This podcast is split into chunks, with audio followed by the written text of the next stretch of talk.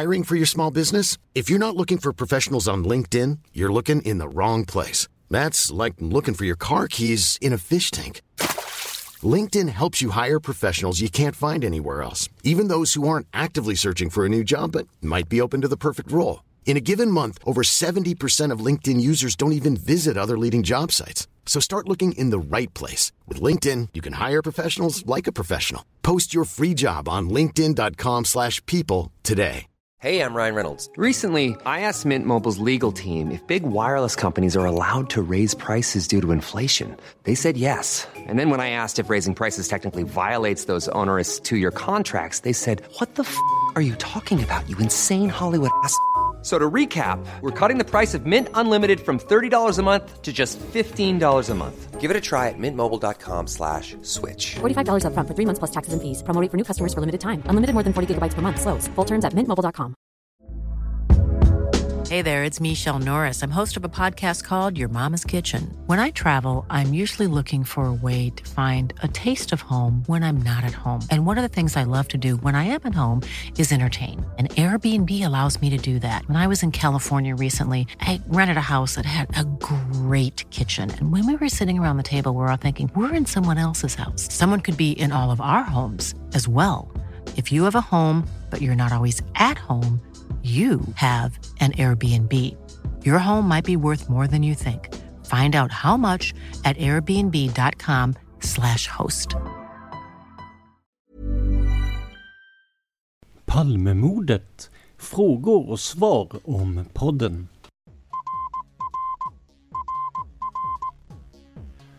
Sveriges statsminister Olof Palme är död. nittio tusen.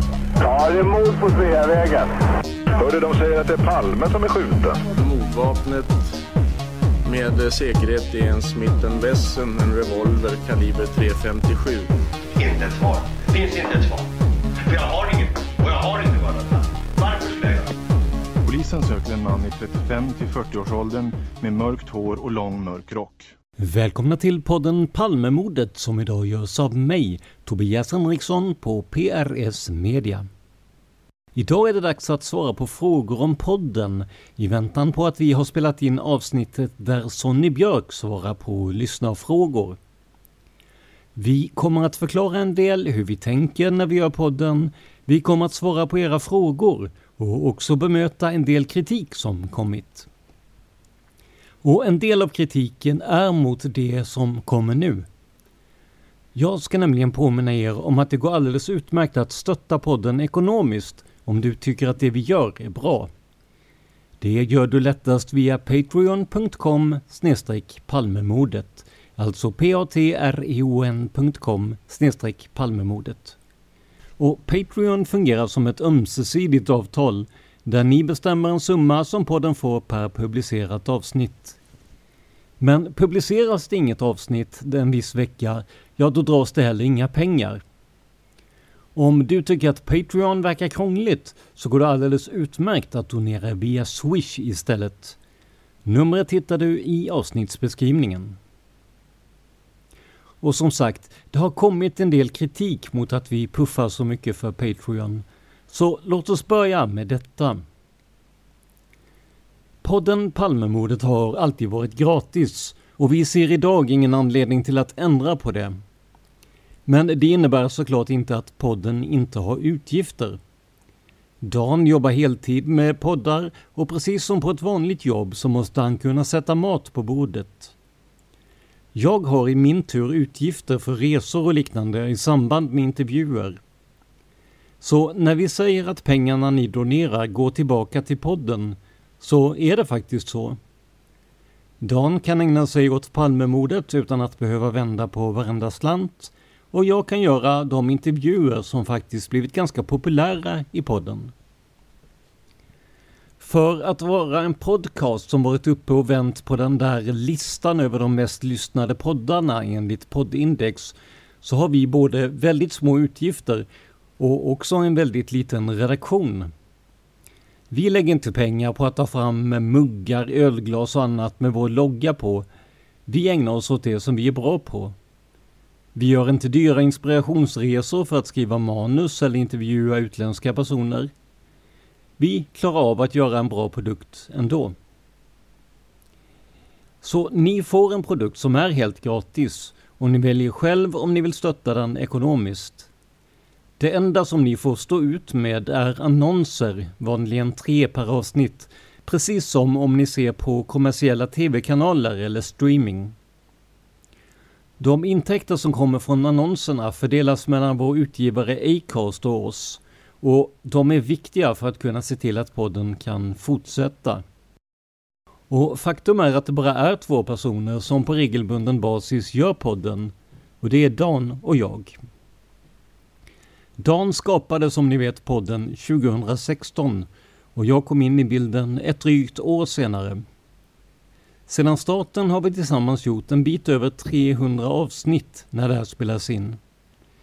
De enda externa personer som vi har haft med i själva avsnitten är David Lyning som gjort intervjuer och ett kort tag också Erik Engström som hjälpte oss med delar av polisspåret.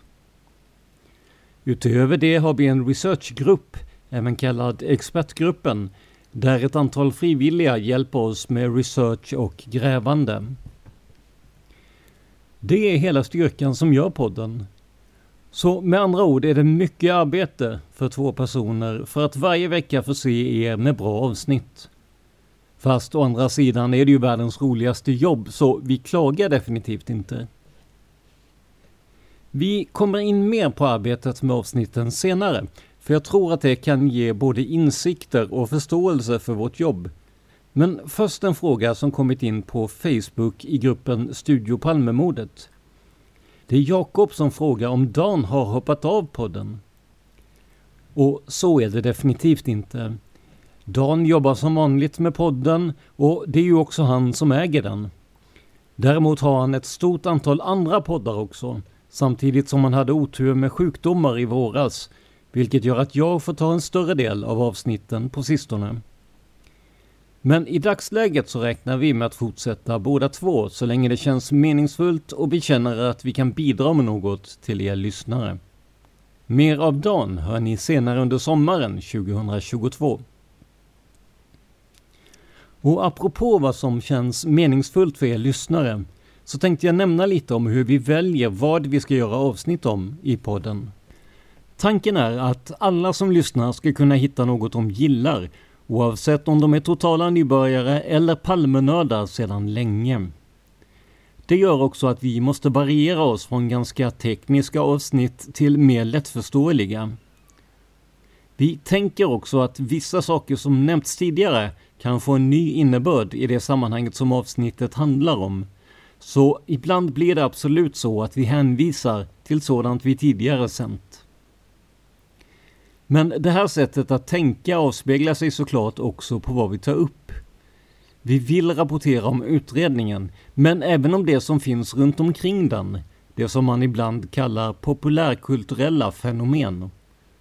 Av den anledningen har vi till exempel pratat med Nils Patrik Johansson om hans skiva om Palmemordet, The Great Conspiracy, och också med Gunnar Wall och Per Julin om deras böcker och ljudböcker om utredningen. Vi vet att många inbitna palmenördar gärna ser att vi bara djupdyker i utredningsmaterialet, men då missar vi allt det som kommit i följden av Palmemordet. Det finns också gånger då vi av olika anledningar fått kasta om i schemat på grund av oförutsedda händelser. Ett sådant exempel var såklart pandemin, då alla intervjuer fick göras digitalt.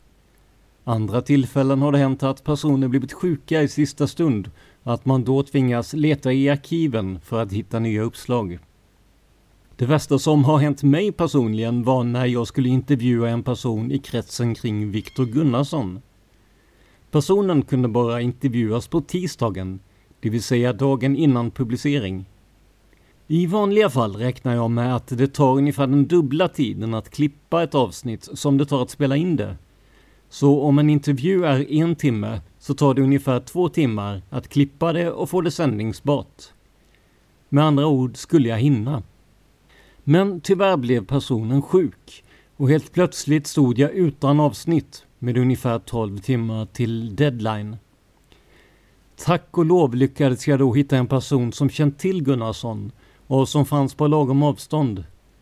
Vi kunde träffas klockan tre på eftermiddagen och efter körning åt båda håll, intervju, klippning och annat var det till slut fem minuter kvar till deadline innan avsnittet skulle släppas.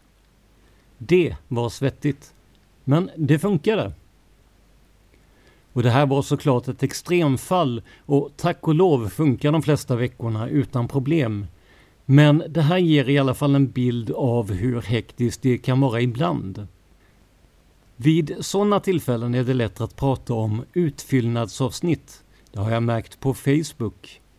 Men även om de avsnitten tar upp ett ämne som inte var tänkt från början tycker jag att de har sin plats. Med mycket information till er som lyssnar. Vi ser dem alltså inte som utfyllnad utan som avsnitt som ändå skulle ha gjorts men som fick sin plats där och då istället. Det är inte bara intervjupersoner som blir sjuka. Det kan såklart även drabba oss programledare. Om det då inte går att byta datum för publicering så att till exempel Dan hinner vila medan jag gör avsnitt, ja då är det bara att köra. På rak arm vet jag att Dan och jag spelat in med dubbelsidig lunginflammation, covid, stämbandsinflammation och en helt vanlig förkylning. Tack och lov, inte samtidigt. Och just det, jag har spelat in med hjärnskakning en gång också, men jag tror inte att jag framstod som mer förvirrad än vanligt då. Även om de allra flesta avsnitt blir bra, enligt oss i alla fall, så finns det såklart gånger då allt inte fallit på plats på det sättet man önskat. Själv har jag två intervjuer som jag tycker kunde gjorts annorlunda. Dels den med Viktor Gunnarssons exfru som kom med ganska häpnadsväckande påståenden om sin avlidne exman. Och dels kvinnan som helt enkelt kallades änkan i avsnittsbeskrivningen.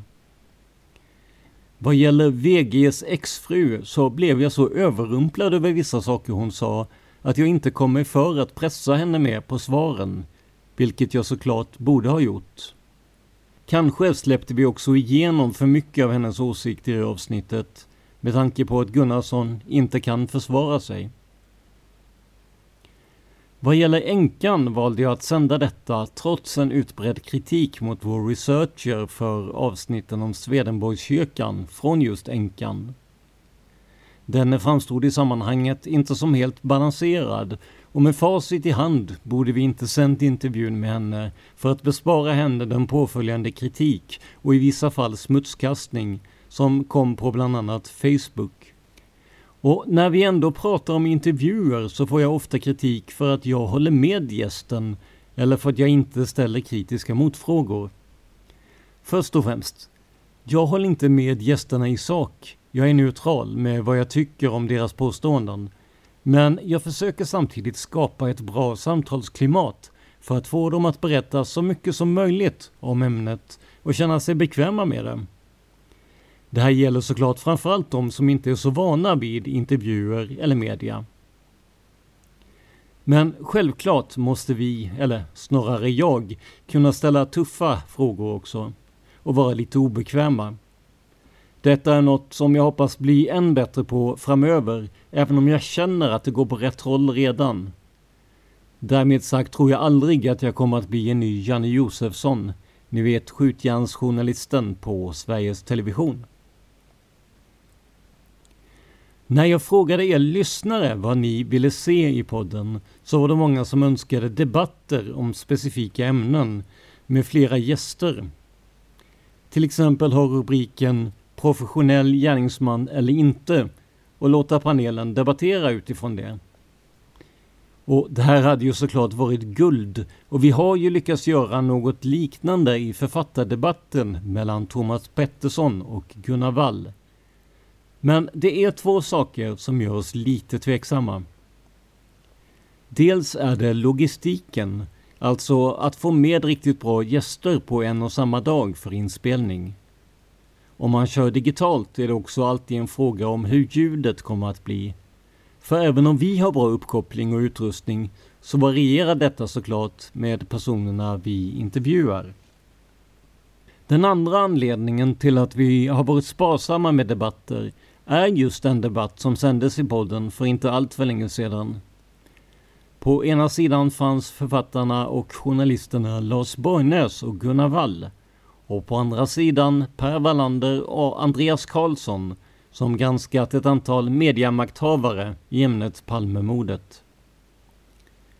Den här debatten gjordes digitalt och tonläget blev bitvis ganska högt från ena sidan, med en tendens att avbryta och prata i mun på den som hade ordet.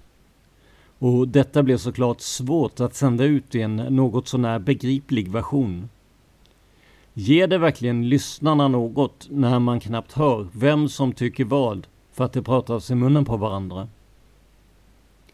Givetvis behöver inte alla debatter bli så, men här har vi ett exempel där det inte blev bra för lyssnarna, även om ämnet i sig var intressant. Men hade det gått att ordna en fysisk debatt någonstans, förslagsvis i Stockholm, med personer insatta i utredningen, så hade vi absolut övervägt det noga. Och alternativet är väl att använda mute-knappen om folk pratar i munnen på varandra. This Mother's Day, celebrate the extraordinary women in your life with a heartfelt gift from Blue Nile. Whether it's for your mom, a mother figure, or yourself as a mom, find that perfect piece to express your love and appreciation. Explore Blue Nile's exquisite pearls and mesmerizing gemstones that she's sure to love. Enjoy fast shipping options like guaranteed free shipping and returns. Make this Mother's Day unforgettable with a piece from Blue Nile. Right now, get up to fifty percent off at blue nile dot com. That's blue nile dot com. How would you like to look five years younger? In a clinical study, people that had volume added with Juvederm Voluma X C in the cheeks perceived themselves as looking five years younger at six months after treatment. Look younger, feel like you. Add volume for lift and contour in the cheeks with Juvederm Voluma X C. Reverse signs of aging by adding volume to smooth laugh lines with Juvederm Volure X C. For important safety information and to find a licensed specialist, visit juvederm dot com. That's J U V E D E R M dot com. Not for people with severe allergic reactions, allergies to lidocaine, or the proteins used in Juvederm. Common side effects include injection site redness, swelling, pain, tenderness, firmness, lumps, bumps, bruising, discoloration, or itching. There's a risk of unintentional injection into a blood vessel, which can cause vision abnormalities, blindness, stroke, temporary scabs, or scarring. Talk to a licensed specialist to find out if it's right for you. Burrow's furniture is built for the way you live. From ensuring easy assembly and disassembly to honoring highly requested new colors for their award-winning seating, they always have their customers in mind. Their modular seating is made out of durable materials to last and grow with you. And with Burrow, you always get fast, free shipping. Get up to sixty percent off during Burrow's Memorial Day sale at burrow.com slash ACAST. That's burrow.com slash ACAST. burrow.com slash ACAST.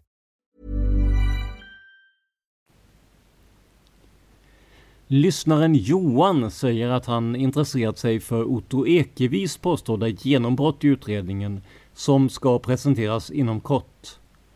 Johan tycker också att intervjun med den anonyma poliskvinnan som Otto gjorde var riktigt bra. Kommer vi möjligen att följa upp det här? Svaret är att vi absolut kan tänka oss att prata med Otto igen och ta upp det han har kommit fram till. Men när det här spelas in den sjunde juni så är det fortfarande några dagar kvar till det hela ska avslöjas, och vi vet i dagsläget inte mer än vad ni gör. Generellt har vi inga som helst problem med att intervjua andra som gör liknande saker som oss vad gäller Palmemordet. Vi ser dem inte som konkurrenter utan som ett komplement. Som ni vet har ju både Johannes Finnlaugsson och Otto Ekervi medverkat i podden, så där ser jag absolut inget problem. Men i dagsläget vet vi som sagt inte vad det hela handlar om, och därför måste vi ta det publicistiska beslutet efter att Otto gått ut med sin information. Rickard skriver: jag skulle vilja ha en diskussion om framtiden, till exempel vad som skulle kunna ändra på status quo, vad man skulle kunna utreda om teknik et cetera, men också om synen på mordet och utredningen i framtiden. Och det här låter absolut som något som vi skulle kunna göra. Rickard skriver vidare att det finns många olika yrkesgrupper som kunde vara intressanta att prata med här.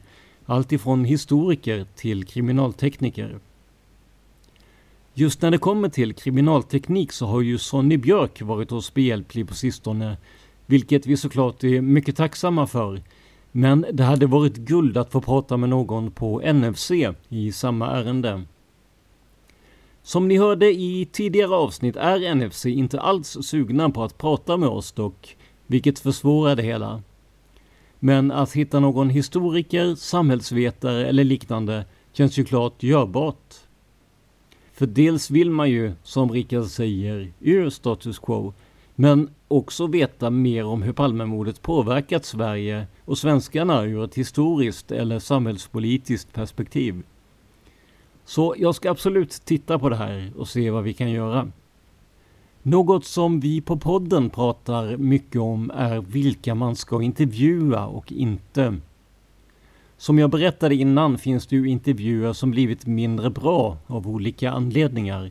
Och frågan som kommer upp är då hur man ska göra för att undvika att det här händer igen. Till exempel är det många som hör av sig till oss och vill att vi intervjuar Claes Hedberg, mannen som i böcker lagt fram teorin att Palmemordet är ett teatermord. Vi kan väl lika gärna ta det här på en gång så att ni får veta vad vi tycker. Först och främst är det en väldig polarisering kring Hedberg. Även om nittio procent av dem man möter i olika Palmegrupper på nätet inte tror på hans teori, så är de resterande tio procenten högljudda och faktiskt skickliga på att pusha fram Hedbergs budskap gång efter annan. Om vi hade intervjuat Hedberg hade vi riskerat att bidra till den polariseringen och skapa obehag både för honom och de som tror på hans teori. Och det är en viktig sak för oss att undvika, för med en publicering kommer också ett ansvar. Det andra argumentet för att vi tvekar är att teorin i sig är så pass långt ifrån vad som är känt om mordet att det är tveksamt om det överhuvudtaget ryms i podden. Vi heter ju Palmemordet och Hedberg menar ju att det inte var något mord på just Palme. Jag känner ju personligen att det då faller utanför våra ramar. Det är en svår fråga att välja intervjupersoner, för man vill ha bra historier men också fakta och trovärdighet. Och faktum är att mycket av det som skrivs i Hedbergs första bok kan motbevisas genom en snabb titt i till exempel Palmemordsarkivet. Frågan är då vilket värde en sådan intervju skulle ha. Jag förstår de som tycker att vi ska ha med alla sidor av ämnet, men frågan är var man drar gränsen. Hade vi till exempel kunnat intervjua Lars Krantz efter att han påstått sig hittat kopplingar till numerologin och feminismen? Jag tror att poddens trovärdighet skulle fått sig en rejäl törn i så fall. Samma fråga vänder och vrider vi på vad gäller Hedberg. För vi vill att de vi intervjuar bidrar med fakta eller ett vettigt resonemang. Och frågan är om man gör det när mycket i ens teori kan motbevisas. Tills vidare får ni som vill lyssna på intervjuer med Hedberg vända er till Otto Ekervi som intervjuade honom nyligen. Eller till Thomas Jutarenäve som har en intervju med honom på YouTube. När vi ändå är inne på ämnet får vi ibland frågor om vår opartiskhet. Låt oss börja med att säga att vi driver podden själva och att vi inte har några ekonomiska motiv i att föra fram den ena eller andra synpunkten. Företag eller privatperson X skulle alltså inte kunna kontakta oss och få oss att spegla podden mot gärningsman Y för sponsring. Det skulle sänka vår trovärdighet på ett sätt som skulle vara katastrofalt för oss. På samma sätt betalar vi aldrig för intervjuer. Inte för att vi inte har råd utan för att risken är stor att intervjupersonen säger vad de tror att man vill höra istället för sanningen. För att helt enkelt ge oss valuta för pengarna.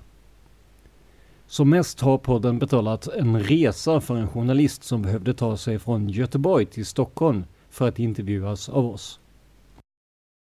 Jag har själv fått kritik på Facebook där det sägs att jag inte tror på Stig Engström som gärningsman. Men då har man inte riktigt lyssnat på vad jag sagt. Jag och många andra med mig är kritiska till att man på relativt svaga grunder hänger ut en avliden person med namn och bild som en möjlig lösning på mordet. Det spelar ingen roll om det gällt Engström, Christer Pettersson, Christer A eller någon annan. Det är inte personen jag har svårt för, det är hanteringen av det. Och som sagt, där är jag långt ifrån ensam. För jag tycker att om en boll är röd så måste man få säga att den är röd. Om J O hade synpunkter på utpekandet måste vi få säga det. Det innebär inte att vi tar ställning för eller emot Stig som möjlig gärningsman. Det är inte konstigare än att Dan när han pratade... Det är inte konstigare än att Dan när han pratade om utredningen av Christer A sa: vad är det här för tomtutredning? Jag tror att de flesta, möjligen med olika ordval, kan hålla med om att det som skedde i delar av den utredningen förtjänade Dans kritik. För i själva verket är det så här. Varken jag eller Dan, såvitt jag vet, har en bestämd uppfattning om vem eller vilka som låg bakom mordet på Olof Palme. Dan säger redan i ett av de första avsnitten att när man läser på om ett spår så blir man väldigt entusiastisk och ser saker som stämmer på personen eller personerna. Men det är likadant när man läser på om nästa spår. Det finns saker i de flesta teorier som kan användas som argument för att personen hade med mordet på statsministern att göra. Men hittills finns det inte i våra ögon någon heltäckande teori som kan kännas bergsäker. Därför har inte vi någon åsikt om vem som mördade Olof Palme, varken i podden eller såvitt jag vet privat. Tanken är istället att se vart dokumenten och intervjuerna leder oss. Och ärligt talat är vi väl ungefär lika förvirrade i frågan om gärningsmannen som vi var tjugohundrasexton när podden startade. Och när vi ändå talar om gärningsmän och misstänkta sådana så får vi ibland frågan varför vi inte nämner dem med fullständigt namn utan bara förnamnet och första bokstaven i efternamnet. Låt oss börja med att upprepa vår policy för det här. Om personen är allmänt känd, har omnämnts med sitt hela namn i media tidigare eller själv sökt rampljuset så brukar vi använda hela namnet. Därför säger vi till exempel Christer Pettersson och inte Christer P. Viktor Gunnarsson och inte Viktor G. Samma sak gäller generellt för poliser som medverkat i ärendet om dessa står med namn i protokollen. Hans M låter ju fånigt när alla vet att han heter Hans Melander till exempel. Men vad gäller vittnen som själva inte sökt rampljuset känner vi att det finns en anledning att vara försiktig. Samma sak gäller med utpekade personer som inte ställts inför rätta eller ens varit formellt misstänkta. Därför använder vi beteckningarna polisman A, B och så vidare.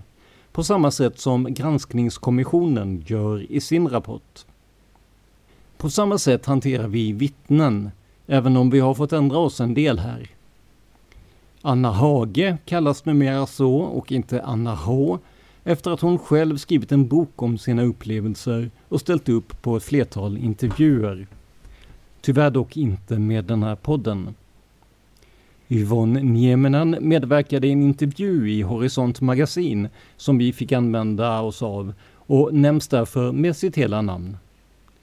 Lars Jeppsson har framträtt i media och medverkat på Palmevandringen under sitt fullständiga namn, så därför nämns han också så fortsättningsvis. I övrigt försöker vi respektera vittnenas integritet genom att inte ta med deras efternamn och därmed göra dem möjliga att spåra upp i den mån de fortfarande är i livet.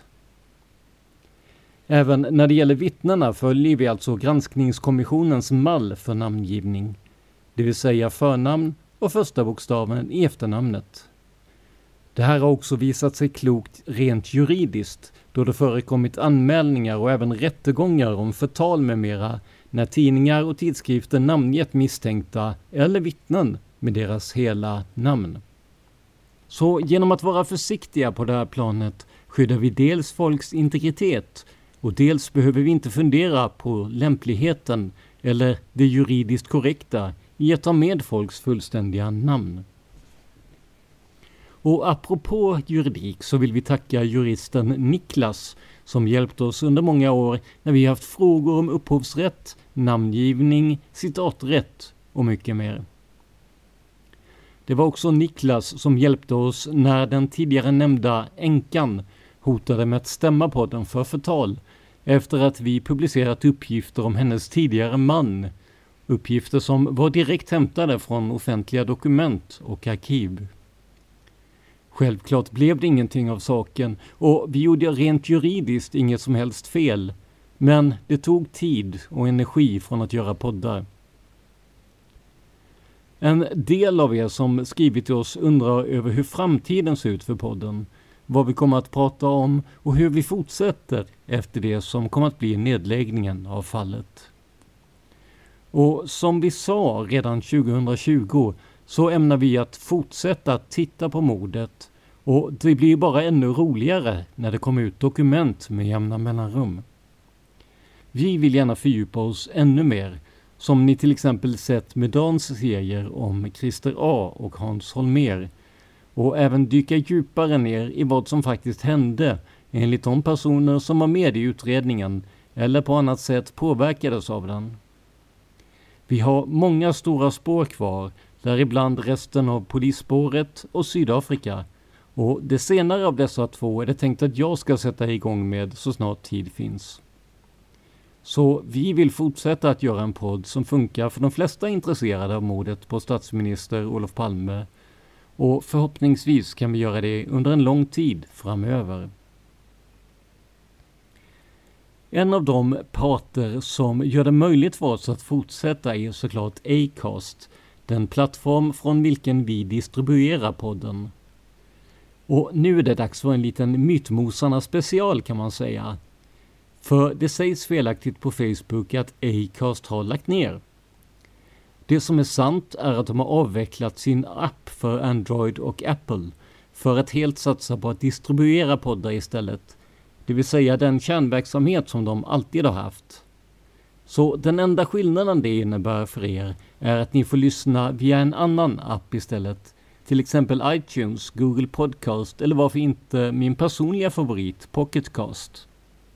Självklart kan du också lyssna på oss via Spotify som alltid. Så Acast lever och frodas, men deras app är avvecklad till förmån för att jobba med alla som ger ut poddar på Acast. Så här mot slutet av avsnittet har vi också fått frågan från en lyssnare varför vi så ofta har med till exempel Gunnar Wall och Lars Borgnäs i podden. I avsnitten där de fick kritik för sin journalistik var det såklart självklart att de skulle få svara på detta. Men i övrigt är det ganska enkelt. Båda två är väldigt kunniga om Palmemordet och har med sin journalistik uppmärksammat flera händelser eller märkligheter som fått såväl polis som allmänhet att tänka till eller tvingats omvärdera vad man trodde. Självklart ska de som gästar podden ha olika ståndpunkter och gärna också tro på olika spår eller inget spår alls. Men ibland är det knepigt att få med sådana gäster. Men som ni sett har vi på senare år lyckats hyfsat genom att få med oss Thomas Pettersson, Bo G. Andersson, Paul Smith och Mark Pennatz, Lasse Lampers och många fler. Vi hoppas såklart att ännu fler av de mer etablerade Palmekännarna upptäcker att vi är värda att prata med och att ordet sprider sig. Det är inte lätt att som en liten podd med relativt små resurser slåss med drakar som S V T och T V fyra om de riktigt stora namnen. Men jag tycker ändå att vi lyckats hyfsat med detta. Om ni har tips på gäster eller uppslag som ni vill att vi ska ta upp, då får ni gärna kontakta oss på poddenpalmemordet snabel-a gmail punkt com, alltså poddenpalmemordet i ett ord at gmail punkt com, så skriver vi in det i våra interna dokument. Och vi kan inte lova att alla uppslag blir avsnitt, Men självklart kommer vi att kolla allt och se hur långt vi kan komma med det. Till ovanstående adress tar vi såklart även emot tips om ni har några sådana. Vid känsliga tips kontakta oss via e-post och berätta att du vill lämna ett tips med känslig information. Du kan till och med skapa en anonym e-postadress för det. Då ger vi dig instruktioner om hur du kan gå tillväga för att skicka oss uppgifterna krypterat. Small details are big surfaces. Tight corners are odd shapes. Flat, rounded, textured or tall. Whatever your next project, there's a spray paint pattern that's just right. Because Rust-Oleum's new Custom Spray five in one gives you control with five different spray patterns. So you can tackle nooks, crannies, edges and curves without worrying about drips, runs, uneven coverage or anything else. Custom Spray five in one. Only from Rust-Oleum. Normally, being a little extra might be a bit much, but not when it comes to healthcare. That's why United Healthcare's Health Protector Guard fixed indemnity insurance plans, underwritten by Golden Rule Insurance Company, supplement your primary plan so you manage out-of-pocket costs. Learn more at u h one dot com. Normally, being a little extra might be a bit much, but not when it comes to healthcare. That's why United Healthcare's Health Protector Guard fixed indemnity insurance plans, underwritten by Golden Rule Insurance Company, supplement your primary plan so you manage out-of-pocket costs. Learn more at u h one dot com. Innan vi slutar för idag ska vi titta lite på vad folk på iTunes säger om oss också. Vi vet att vissa inte är jätteglada över att vi läser upp recensioner från just iTunes, men för oss är det en väldigt bra källa till att få reda på vad folk faktiskt tycker om oss. Så nu ska jag med min citat konstlade och släpiga röst som någon skrev tjugonitton på iTunes försöka förmedla lite av vad folk tycker. Carly Sve säger: "Hörning är ett proffs. Lagom seriöst och underhållande. Det märks att Dan är en historieberättare av rang. Tack." Sören Mats säger: "Intervjuerna med Lars Borgnäs är bäst." Signaturen B. Jung skriver: "Fantastiskt bra ljudkälla för personer som är intresserade av Palmemordet. Det är så imponerande hur Dan lyckas göra ett så stort och komplext material översiktligt och greppbart, samtidigt som det levereras på ett avslappnat och okonstlat vis. Perfekt enligt mig. Bara att lyfta på hatten och fortsätta njuta av, dessa, av detta mastodontarbete." Tack så mycket för det. En av de lite längre kommentarerna kommer från signaturen Mike Watchman. Han skriver: "Oerhört intressant ämne och många gånger väldigt bra och spännande, men även en hel del avsnitt som är mindre upphetsande. Bland höjdpunkterna tillhör många av avsnitten med Gunnar Wall och Lars Borgnäs som är väldigt intressanta och man känner sig som att man är en fluga på väggen i Palmerummet. Överlag är avsnitten med bisittare bättre då det i många fall tillför både spetskompetens och dynamik i samtalet. Topparna är höga men dipparna hyfsat djupa. Ljudkvaliteten här är framförallt de äldre avsnitten bedrövlig och att redan från första avsnittet då lägga fram det som att man jobbar med poddar och YouTube på heltid känns som ett hån mot de som faktiskt lagt ner tusentals timmar på att lära sig hantverket. I en podd är ljudet allt, varför dåligt ljud slår hårt. En annan dipp är flera av de dramatiseringar av förhör man illustrerar. Det är väldigt uppenbart att framförallt huvudpersonen inte är någon skådespelare, så det framstår mellanåt mer som en dåligt uppläst högläsning. Detta tillsammans med ojämnt ljud skådespelare emellanåt gör dessa svårlyssnade. Överlag är dock denna podd definitivt att rekommendera ifall man har det minsta intresse av mordet på Palme. Ifall poddmakarna tog till sig av responsen och lyfte sig något i dessa avsnitt skulle det göra podden till bland de mest relevanta att lyssna på idag." Tack för det, Mike Watchman. Och det är ju sant, varken Dan eller jag är skådespelare, utan när vi läser förhör mot varandra så gör vi det utifrån bästa förmåga. Och den förmågan är ju, som Mike Watchman säger, kanske inte alltid top notch. I början hade vi ju även andra personer som kom in och läste förhör. Det tyckte i alla fall jag var väldigt både trevligt och att de gjorde en bra insats. Men det är klart att det inte faller alla på läppen. Vad gäller ljudet så har vi försökt att göra det så bra som möjligt. Jag tycker att både dans och mitt ljud har blivit betydligt bättre på senare tid. Men absolut, de första avsnitten är inte bra ljudmässigt. Och det säger ju Dan också. Det kommer att bli betydligt bättre nu när vi sitter i ordentliga studior till exempel. Så det tar vi definitivt till oss av. Däremot är det inte mycket vi kan göra med det som redan är inspelat. Utan vi får försöka göra de avsnitten som kommer betydligt bättre.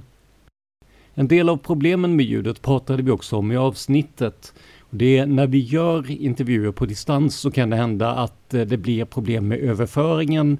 Eller att motparten kanske har lite sämre mick eller hörlurar eller sådär. Vickan skriver: jag har följt podden från start. Det är fortfarande lika intressant, nästan ännu mer intressant sedan den märkliga presskonferensen, nu när man släpper material från förundersökningen. Eftersom polisen inte lämnade något bättre svar på gåtan än Skandiamannen så finns det oändliga möjligheter till fortsatta poddavsnitt. Sponsra via Patreon så Dan och Tobias kan fortsätta att göra denna utmärkta podd. Tack för det, Vickan. Som ni hör så är det ju Dan som de flesta fokuserar på här. Och det gör ju absolut inte mig någonting. Det enda är att jag får ju ingen respons på vad folk tycker om det jag gör förutom på Facebook då. Men Blåvulvan, för övrigt ett väldigt roligt användarnamn, skriver att vi är ett sjunkande skepp. Har lyssnat från start och var länge väldigt nöjd och längtade efter nästa avsnitt. Nu sista ett och ett halvt åren så har innehållet och avsnitten dock börjat spreta oerhört. Och jag har nästan tappat intresset fullständigt för podden. Att från ena veckan till den andra hoppa från polisspår till mod i media, bokintervjuer, skivrecensioner eller kanske det hade... eller kanske värst av allt, ett helt avsnitt om Tobias, förlåt. Det var inte meningen. Då slutade jag omedelbart att betala. Det förstår jag, jag skulle inte heller betala för det. Jag upplever att ni tappat fotfästet och den röda tråden som podden från början hade, eh, då den klart och tydligt arbetade sig igenom spår för spår. Tråkigt och synd. Ja, Blåvulvan, tanken var ju att jag skulle intervjua David Lyning som jag har gjort väldigt mycket för eh, Palmemordet och podden. Och som en liten eh, twist på det hela så skulle han i sin tur intervjua mig för att lyssnarna skulle lära känna mig lite bättre. Och det slog uppenbarligen inte så väl ut. Det här med att vi inte har något riktigt spår nu, det tycker inte jag stämmer i alla fall. Hans Holmér har ju varit ett spår som Dan har kört jättemycket här, även om det är mer faktabetonat och inte inriktat på en speciell gärningsman. Christer A. likadant. Sen är det ju så att polisspåret är ju igång, men där är det ju fem hundra dollar på Patreon som vi väntar på igen för att det ska kunna komma igång. Så att det, är, det är ju just det att vissa spår har ju en, en viss nivå på Patreon som vi behöver komma upp i. Det här då med bokintervjuer och skivrecensioner. Eh, ja, skivrecension var det aldrig frågan om, utan vi pratade med Nils Patrik Johansson om hans skiva, men vi satt inte och recenserade den. Det vore väldigt konstigt med tanke på att vi kan betydligt mer om Palmemordet än om musik. Däremot så är det kul att prata om det som finns runt om Palmemordet också. Signaturen Vallejot Chloe säger: hej, tack för en bra podd. När ska ni ta upp nästa spår egentligen? Nu på slutet har ni hoppat runt lite hur som helst. Och i vanliga fall har det varit så att Dan har tagit de stora spåren och jag har ja, hoppat runt lite hur som helst. Jag är mest fokuserad på intervjuer då. Eh, nästa stora spår ska bli Sydafrika och eh, där ska jag sätta mig med research så fort jag har lite tid över. Jag har två jobb att, att bolla mellan här, men eh, så fort som det bara blir lite tid över så är det research till Sydafrika som gäller. Dan är redo med polisspåret som jag sa. Och dessutom har vi Hans Holmér och Christer A. på lut. Till sist i dagens avsnitt så vill jag bara rätta till några småfel som har smugit sig in på Facebook och bland recensionerna på iTunes. För det första, jag är ingen inhoppare utan en av två programledare för podden Palmemordet.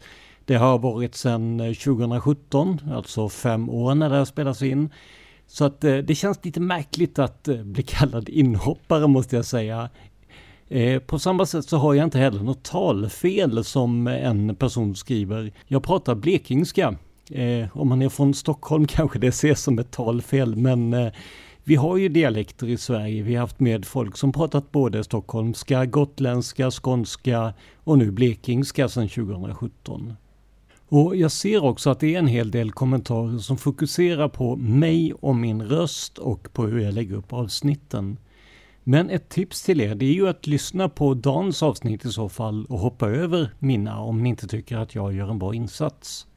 Det står alltid i avsnittsbeskrivningen vem som gör avsnitten. Man kan inte tycka om allt, men det finns säkert de som tycker om mina avsnitt också och kan tänka sig lyssna på dem. Ni som inte gör det, då har vi Dans avsnitt som funkar alldeles utmärkt.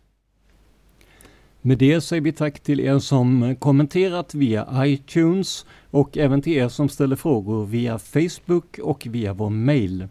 Och så konstaterar vi att det här var veckans avsnitt av podden Palmemordet som idag gjordes av mig, Tobias Henriksson på P R S Media.